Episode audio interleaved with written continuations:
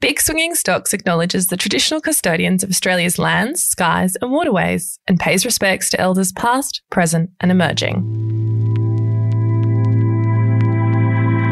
Welcome back, folks, to another episode of Big Swinging Stocks. I'm so excited this week. We've been talking about people's investing stories, and now I have the queen of hosting investing stories, Kate Campbell from the Australian Finance Podcast, who, since the last time we talked, Kate, you've had such like your glow up, your intro has had such a glow up because it's now co host of the Australian Finance Podcast, author, and you also in released the Rask investing course. So my first question is, are you okay? And have you had a holiday recently? I haven't had a holiday. I'm Long pause. okay. I haven't had a holiday for a while, but it has been a big few years. I think it's been a couple of years since we last spoke. I think that might have been a COVID interview. Holy moly, maybe, maybe it was, yeah. And in that time, no shortage of cool slashes to add to your career history. But for our viewers who may or probably do know your fabulous self, tell me a little bit about your money story, because I feel like this influences everything you've done and your passion for this area. Yeah. So I'm someone who has become a bit of a nerd about personal finance, living and breathing it for the last seven years uh, running podcasts, financial education courses, and working in investment operations previously to figure out how ETFs, manage funds, all of that work behind the scenes, because we often learn about it from the outside. We learn about what ETFs are, but seeing it behind the scenes and how they're constructed and put together is a whole nother ballgame. So that's been a really interesting part of my journey. But mm. looking back a little bit further, writing Buying Happiness, my my upcoming book, has really pushed me to think about all of those experiences I had with money growing up. And yeah. I was someone that found getting to start investing relatively easy. That's not to say I did the right thing the first time round. I lost quite a bit of money at the very beginning, but I found taking that step and opening a brokerage account and making my first purchase relatively easy, which is quite rare. Like a lot of our community, I'm not sure if it's the same with you, Aleks, find opening a brokerage account and making that first investment two of the hardest parts of their investing mm. journey. And I think some of it comes down to when I was growing up, my parents really pushed me to take risk a lot as a kid. And one of the experiences that stood out to me was there was a local Rocker Stedford kind of thing. I grew up in a country yeah. town where everyone would get together. Rocker Stedfords were the thing. Yep. um, there'd be those like uh, little rides that people would take from town to town. Yep. The potato on a stick kind of thing. And I really wanted to have a couple of singing lessons, but my mm. mum's very much someone that says, well, prove that you're interested. And so the challenge was that I had to put my name down get up on stage in front of everyone. I think I was about 10 years old at the time. I wasn't great oh, at singing, wow. hence probably the singing lessons, but I sang a very off key uh, a cappella rendition of Wouldn't It Be Lovely from My Fair Lady in front of everyone. And oh, oh. true to their word, my parents paid for some singing lessons, but I had a lot of experiences like that growing up yeah. where I was really encouraged to get out of my comfort zone, take risks, and very much that if it didn't work out, well, I could either try something else or I could try again. And yeah. wasn't a bad thing. And that has really influenced the way I got involved with money and investing because I just was happy to give it a shot, which is quite different to a lot of other people's experience with money. Yeah, and I want to talk a little bit about that because taking risk is a skill, but people's foundation, like for you, taking risk clearly had positive outcomes, or at least outcomes mm. that hmm. you felt comfortable with.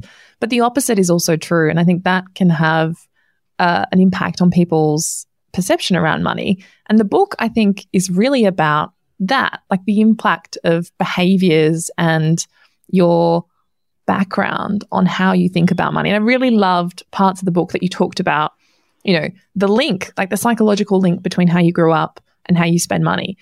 But tell me a little bit about that. So, is it as simple as money was good, we're all great with our finances, money was bad, we're a bunch of muppets?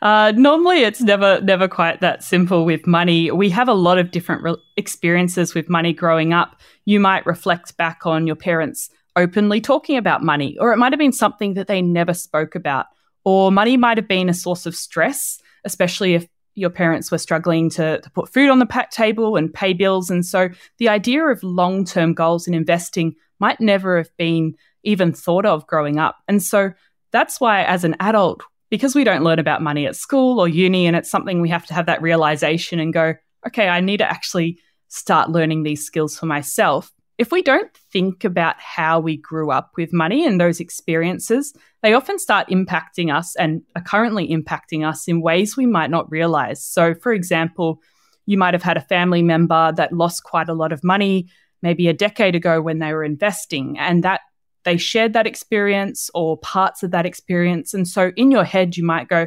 investing's a bad thing to do. I shouldn't invest. It's not a way that I can build wealth. And that experience can stay with you. And if you don't unpack that experience and really spend some time thinking about it and maybe understanding that experience and how that experience isn't everyone's experience, it can be hard to get out of that cycle. And even if you learn everything about investing, you might know, you might have the brokerage account open, you might have picked the ETF for you, you might have done all of that stuff but you still might not be able to take action because these experiences in your past. So that's one of the reasons I think it's really important to understand the past. We don't need to get too deep into the past, but just having some understanding of how those experiences are impacting us today because they might mean we are struggling to take that first step with investing yeah. or we're trying to find the perfect plan. Often, if we've had mm. experiences where family members or us have been burnt in the past with money or investing, we might be not ready to start until we get everything perfect. But when we're yeah. investing, there is never a perfect plan, a perfect answer. We just need to find something that is good enough to help us take that first step. And so, all those emotions that are attached with these decisions, either to act or to avoid acting, it can be shame and regret. And you talk about this in your book. And you've mentioned they can be really paralyzing for people as well. What do you recommend? Like, people, you know, they might you know, acknowledging it is one thing, but what would you say the next step is to actually kind of crack through that? Yeah. So once you've unpacked some of those feelings, I think the next thing is to either prove them wrong or figure out if there's bits of truth and bits of non truth. So education's a big part of that. So if you think that investing is something that you shouldn't be doing because of experiences you've had in the past, or you think that you need to be really smart to deal with money or you think you need a lot of money, you can start working through those and finding uh, enough research to prove yourself wrong. And so that might look like if you think you need tens of thousands of dollars to start investing, if you start doing some research about investing, listening to podcasts like this, looking at the ASIC Money Smart website, you'll find out that that's not true especially these days because there's so many great ways you can get started investing really easily. There's a no- lot of knowledge out there. So, one way to do that is start proving those things wrong, untwisting those things. Another thing is talking to people. A lot of the time, we, we don't have conversations about money. And mm-hmm. if you start saying these things to other people, they might push back and go, actually, you do have control, a lot of control about where your money yeah. is invested. You don't have to just have XYZ solution, you can actually change super funds. Like a lot of us don't know that until someone else says, hey, this is a thing you're allowed to do. So having those conversations is really important. And also, mm. something I like doing is reframing. And that's an idea I got from the best selling book, James Clear's Atomic Habits, which I'm sure many of the listeners have read, Aleks. And that's a lot of us have those scripts in our head where we say, I'm not good at money. I'm not smart enough to invest. I'm not good at investing. And the more we say them, they're kind of self prophesizing because it means we don't take those steps. We need a step. So, thinking instead, Absolutely. how can you say, I'm learning to manage my money by doing XYZ, which will mean I can work towards my financial goals? And putting some structure around that. You might not be great at investing yet, but you're learning how to invest because we're not born as great investors. We don't just pop out knowing how to manage our money, to budget, to invest. Uh, if we had some opportunities growing up to learn, that's great, but it's a skill that most of us have to develop and make that decision to work on. Yeah, I think th- definitely your point around having more conversations around money is starting to happen. I, I see that, and maybe Mm. it's my own confirmation bias, like my own circle of friends are being influenced by me talking about it all the time. But there's one uh, particular person that a lot of people find it very, very difficult to talk to money about their partner. And I'm so curious for your, I think, I think we've talked about this before actually, how many marriages end up in divorce where the leading cause is money. So it's clearly having an impact and it's clearly something people are avoiding. What do you recommend? How should people approach it? It's the most sometimes awkward conversation It to have. It is an awkward conversation because, especially if we've never talked to it about money with friends or family before, the idea of talking to our partner, who we may or may not be hoping to plan a future with, it does seem very overwhelming. And often we've got baggage. We might have credit card debt, or we might have made some poor money decisions in our So opinion in the past. Money And was- skeletons. Yes, Mm. money skeletons, money ghosts, those things in the closet that we don't really want to open up about. And I was talking to a behavioral psychologist, Dr. Daniel Crosby from the US, and he said he has been doing some research over the last few years because he wanted to unpack that reason why money was the biggest cause of divorce in the US, especially. And he found the biggest argument people were having were the idea should they enjoy today or secure tomorrow? And that's a really hard trade off that many of us are making when we're thinking about investing and saving. Do we spend the money now and enjoy it, or do we save it? Do we invest it for more choices in the future or what we're working towards? And that was the biggest cause of tension between couples because they maybe they weren't on the same page about their goals or they weren't quite aligned or they had really someone wanted to go on a big European trip this year and someone wanted to work towards financial independence in 10 years. And these goals were constantly at odds. And one of the things he recommended was thinking about how you can align your goals a little bit more. So finding some commonalities. So travel might be really important but the other person thinks financial independence is really important. Sometimes if you've never had that conversation there it takes a little bit of time to work out what are those common points so explaining each person having the opportunity to explain why those goals are important to them is a key part there because usually one person in the relationship's more into money than the other person like That's so true. That's so true. Yeah. But I also think that you're absolutely right. Sometimes you can get down to maybe not the particulars. Like maybe some people will think, yeah, I want to, coffee's important to me. Like that walk we do in the morning to go and get coffee with the dog, that's important to me. I say, speaking from experience. But often the values, like when people explain it's, you know, it's important to me because I have this anxiety Mm. around not having enough or blah, blah, blah, blah. That's when the magic happens. And often you can find some compromise that everyone feels really comfortable with because it's values focused as opposed to necessarily Yeah.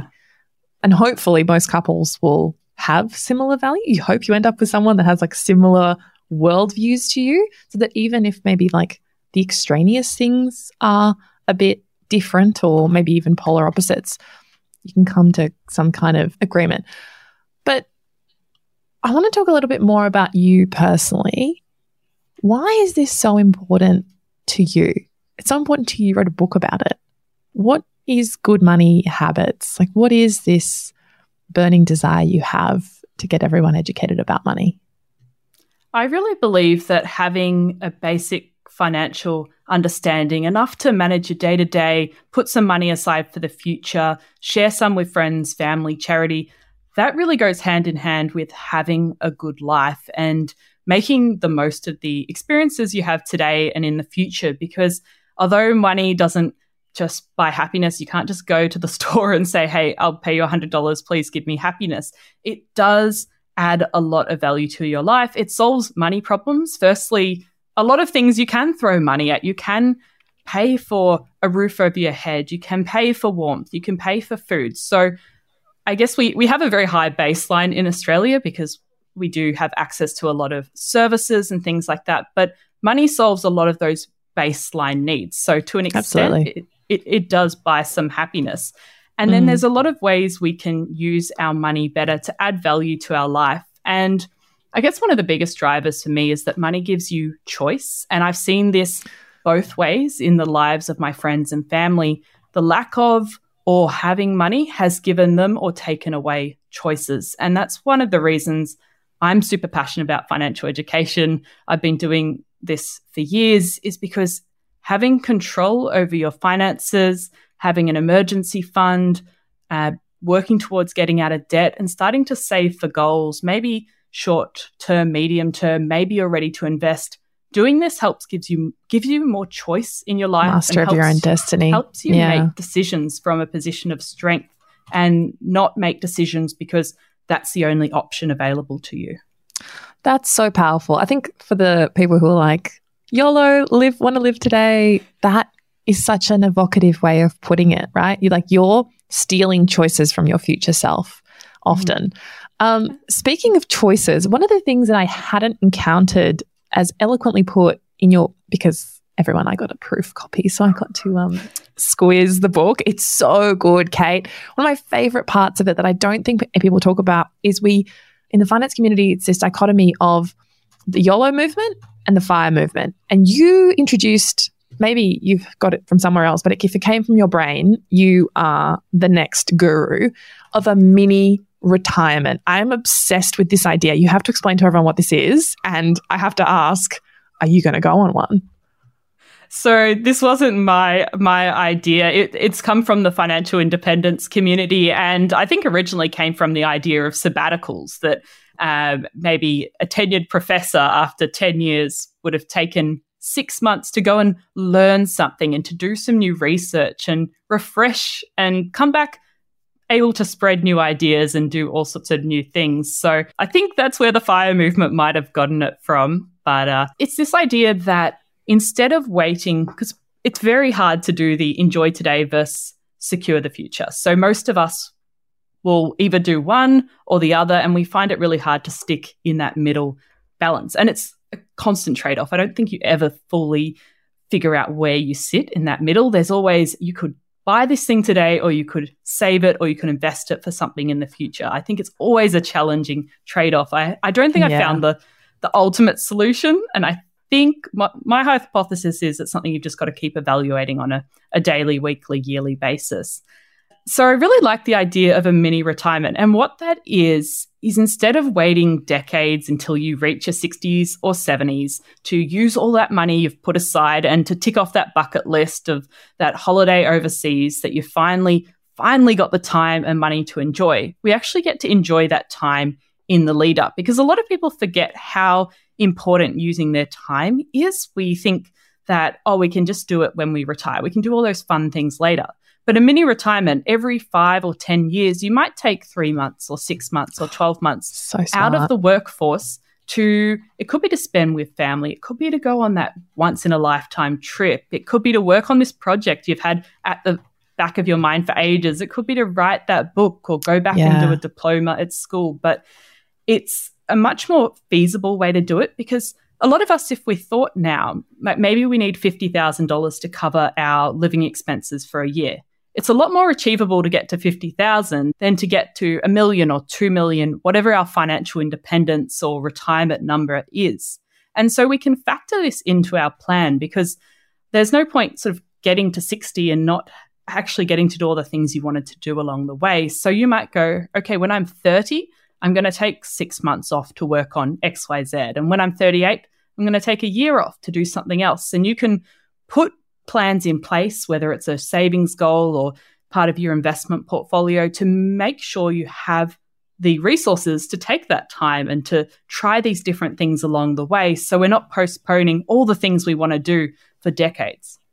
That's so smart, Kate. So, has all this been bubbling away in your head? Was writing Buying Happiness kind of your, I mean, you've been so busy. I don't think you took a sabbatical to write the book, but is this a passion project that you've had for a really long time to like put all of this down on paper? Yeah, so I've wanted to write a book for a few years, but the time was finally right in the last 12 months. And I read this really powerful paper a couple of years ago that pretty much said if money isn't buying you happiness, you're not spending it right. And it was by some of the leading happiness researchers in the US. And they pulled out about 80 different studies and went through everything, oh, wow. all of these research reports that had been done and made it a lot more accessible and showed you all these different ways that you actually could use money to improve your life. And I've always had the the idea that having money, having choices, it has improved my life. It has improved the lives of those around me. So I wanted to find the research to sort of back up what my own hypothesis, because I have a lot of hypotheses, but I never actually tested them. So this time I, I went and found the research. I found that there are quite a few ways you can use money to improve your happiness. Having more control over your finances and your day to day adds happiness to your life.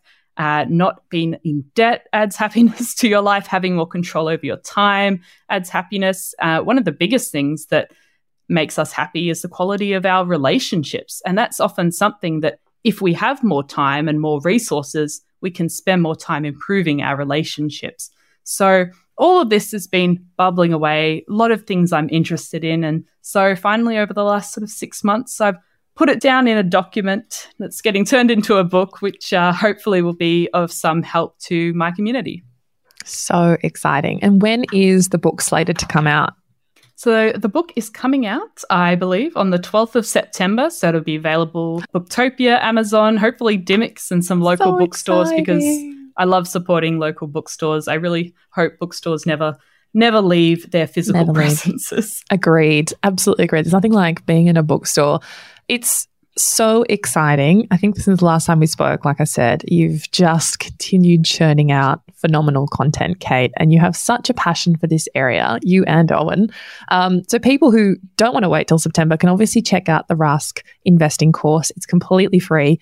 It is so good. I have been skimming it because I keep trying to find good resources to recommend to people. And of course, check out Buying Happiness when it comes out in September. Congratulations, Kate. Phenomenal to write a book. Amazing to write a book about this. Another nugget in the personal finance community, a phenomenal read. I'm so excited for you. Thank you so much for coming on the podcast. Thank you so much, Aleks, for having me today. And to our listeners, thanks for joining us on another episode of Big Swinging Stocks. We'll see you next week. Bye. This podcast is brought to you by Selfwealth and operates under AFSL number 421789 as general advice only. Because we can't take into account your personal objectives or financial situation, you should seek independent professional financial advice before making any investment decision. For more information and our financial disclosure statement, check the show notes.